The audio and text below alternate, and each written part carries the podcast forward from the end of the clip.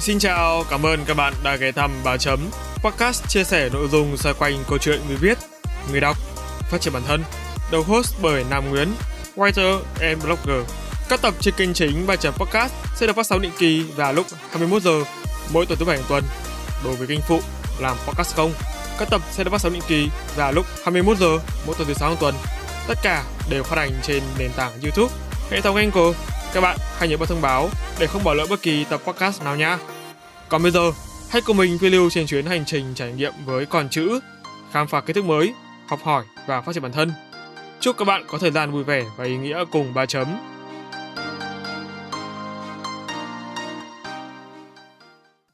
Chào mừng các bạn đã quay trở lại ba chấm podcast và trong tập ngày hôm nay chúng ta sẽ cùng tìm hiểu cùng đến với một chủ đề mà mình nghĩ là có thể là nó sẽ không còn quá là lạ với nhiều người nữa đó là nên bắt đầu việc đọc sách như thế nào đây là một chủ đề mà mình nghĩ là sẽ dành cho đối tượng là những bạn học sinh cuối cấp 3, à, những bạn sinh viên năm nhất, năm 2, hoặc thậm chí là cả năm 3, năm 4 nữa. Trước đây khi mà mình viết bài này thì họ quan tâm nhiều hơn. Có thể là bây giờ cái thời điểm nó sẽ nhanh hơn được một chút trong việc mà chúng ta xác định được cái tầm quan trọng của việc đọc sách và đọc sách với một cái tâm thế như thế nào thì sẽ là hợp lý nhất. Nào, sẵn sàng chưa? Ba chấm, on.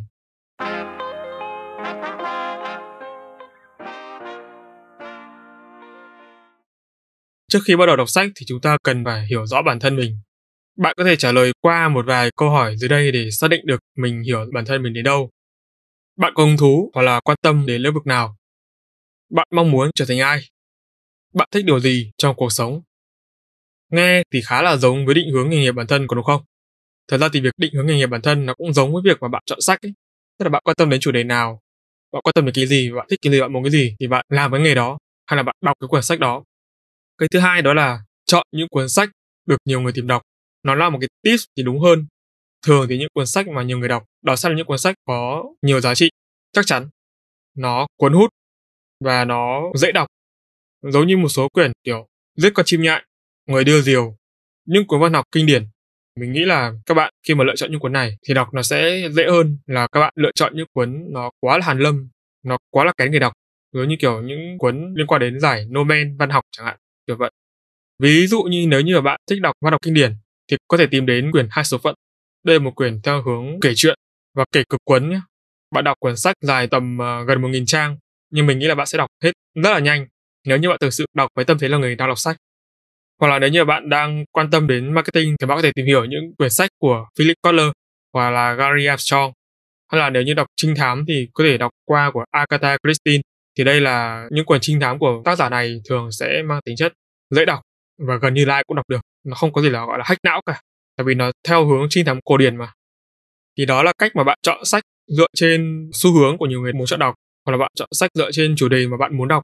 Và cái số 3 đó là bắt đầu với việc đọc truyện trước khi nghĩ đến việc đọc sách.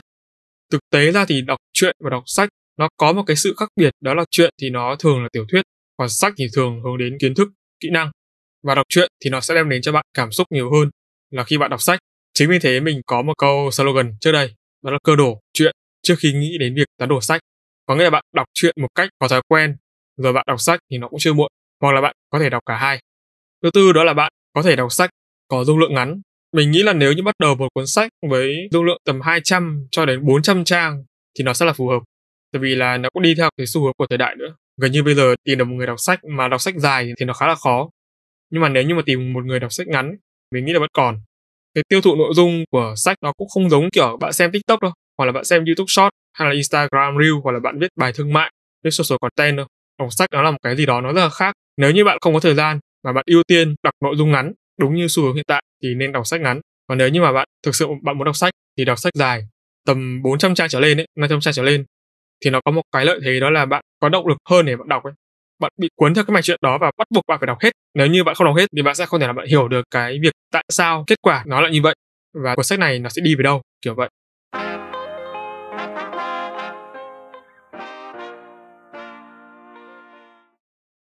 Và một cái phần tiếp theo của cái việc đọc sách này đó là chúng ta đọc sách nhanh nhưng mà nhanh để làm gì?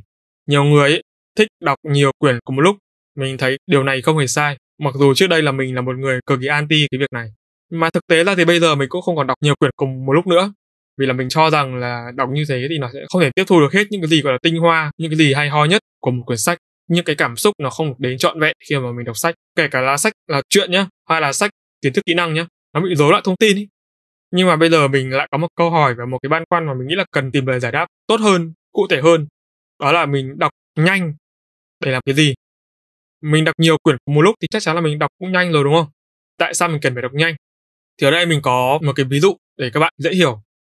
Đó là bạn tưởng tượng bạn có hai quyển sách, và hai quyển sách của bạn là hai con cá, và bạn rất là muốn ăn chúng cùng một lúc vì quá là hấp dẫn. Thế là bạn lao vào ăn ngấu nghiến một lúc hết cả hai con cá. Ăn xong thì bạn cảm thấy thỏa mãn dạ dày vì bây giờ bạn đã no và cảm thấy hài lòng vì được bữa ăn rất là ngon miệng. Ngày hôm sau, bạn tiếp tục lặp lại cái thói quen cũ, ăn nhiều và nhiều hơn nữa cho đến một ngày cơ thể của bạn bắt đầu bị béo phì và có triệu chứng của một số căn bệnh nguy hiểm do ăn quá nhiều dẫn đến cái hệ tiêu hóa và các cơ quan khác bị hoạt động quá tải. Lúc này thì bác sĩ khuyên bạn là nên ăn uống điều độ, xen kẽ với việc tập thể dục nhiều hơn. Như vậy thì sức khỏe của cơ thể mới được cải thiện. Liên hệ với đọc sách, câu chuyện này cho ta góc nhìn để rút ra bài học gì. Con cá thì được ví với quyển sách, dạ dày được ví với bộ não. Ăn nhiều, tức là đọc nhiều. Ăn điều độ là tần suất đọc, tập thể dục là thực hành. Sức khỏe cải thiện tức là nhận thức giá trị tốt hơn. Con cá bạn không ăn bây giờ, lúc khác bạn có thể ăn. Quyển sách này không đọc bây giờ, lúc khác có thể đọc. Đọc ngay sau khi mà bạn đọc quyển sách trước cũng được. Tức là cơm không ăn thì gạo còn đó. Quyển sách hay là con cá không mất đi đâu cả. Vậy thì tại sao bạn không chia nhỏ thời gian để đọc những quyển sách thay vì là bạn đọc cùng một lúc hai ba cuốn và bạn đọc thật nhanh hết cuốn này sang cuốn khác để khiến cho cái bộ não của bạn quá tải, ảnh hưởng đến cái tiếp thu kiến thức trong sách. Lâu dần thì việc này nó dẫn đến tình trạng là lú hay ngộ chữ, và bạn sẽ trở thành một cái người mà chỉ áp đặt lý thuyết suông được lấy ra từ trong sách, nhưng mà không biết cách áp dụng và thực hành. Vì là cái thời gian đó, bạn đang ngấu nghiến sách rồi còn đâu. Bạn hiểu không ạ? Tức là việc bạn ăn cá thì bạn phải có thời gian để bạn tiêu hóa nó. Bạn đọc sách xong thì bạn có thời gian bạn phải thực hành nó để bạn tiếp thu và tiêu hóa kiến thức ở trong sách. Nếu không thì bạn rất dễ dẫn đến việc bị béo phì, giống như việc bạn bị ngộ chữ vậy quá nhiều chữ. Và cái kết quả giá trị cuối cùng của việc đọc sách ấy là bạn có áp dụng được vào thực tế hay không? Và bạn áp dụng nó đến đâu? Bạn thực hành nó thế nào? Nó đem lại lợi ích gì cụ thể cho chính bản thân bạn và cộng đồng? Chứ không phải là bạn đọc một quyển sách ra xong rồi bạn áp đặt cái lý thuyết xuông mà không đem lại bất kỳ một cái kết quả thực tế nào. Chưa nói đến là nó phải lượng hóa ra được trong cái cuộc sống thật. Thì đó mới chính là bản chất thực sự của việc đọc sách và là thước đo giá trị của người đọc. Và có một cái phần mà mình nghĩ là mình cần phải lưu ý với các bạn đó là thứ nhất là mọi sự so sánh trong podcast này trong cái phần đọc nhanh này, nó đều là khập khiễng.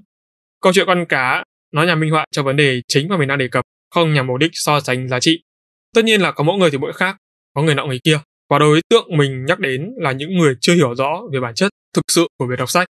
Cho nên là việc mà các bạn bắt đầu với việc đọc sách như thế nào nó cũng là một cái điều quan trọng, tại vì nó định hình, nó ảnh hưởng đến cái tư duy của bạn về sau ấy. có khi là bạn đọc nhiều quyển, bạn thấy nhiều quyển hay quá, đấy, xong bạn đọc nhiều quyển cùng một lúc ấy, thì bạn bị bội thực đó là lý do vì sao mà mình lồng ghép hai chủ đề này với nhau. Một cái là bắt đầu đọc sách như thế nào, và một cái là đọc thì từ từ thôi. Đừng đọc quá nhanh và đừng nên ham mê đọc nhiều quyển cùng một lúc. Mình nghĩ là dù cho bạn có đọc nhiều quyển cùng một lúc và bạn áp dụng được đi chăng nữa, thì kết quả chưa chắc nó tốt bằng cái việc bạn làm từ tốn từng công việc một. Và làm việc nào chắc việc đấy.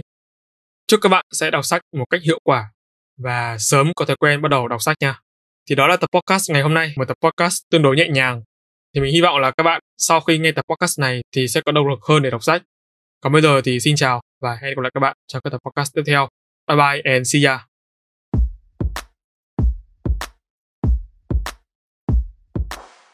Cảm ơn các bạn đã lắng nghe bài chấm podcast.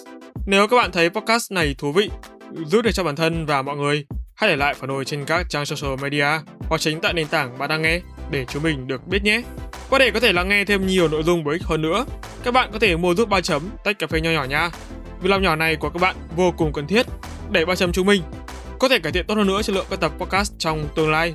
Đừng quên vào 21 giờ mỗi tuần thứ sáu và thứ bảy hàng tuần, bạn sẽ có hẹn cùng ba chấm trên các nền tảng phát hành podcast như YouTube, Google, Apple, Spotify và nhiều hơn thế nữa. Hãy nhớ nhấn nút cho đăng ký để không bỏ lỡ cơ hội được lắng nghe những chia sẻ bổ ích về kiến thức chuyên môn từ ba chấm nha. Còn bây giờ, xin chào và hẹn gặp lại. ba chấm off.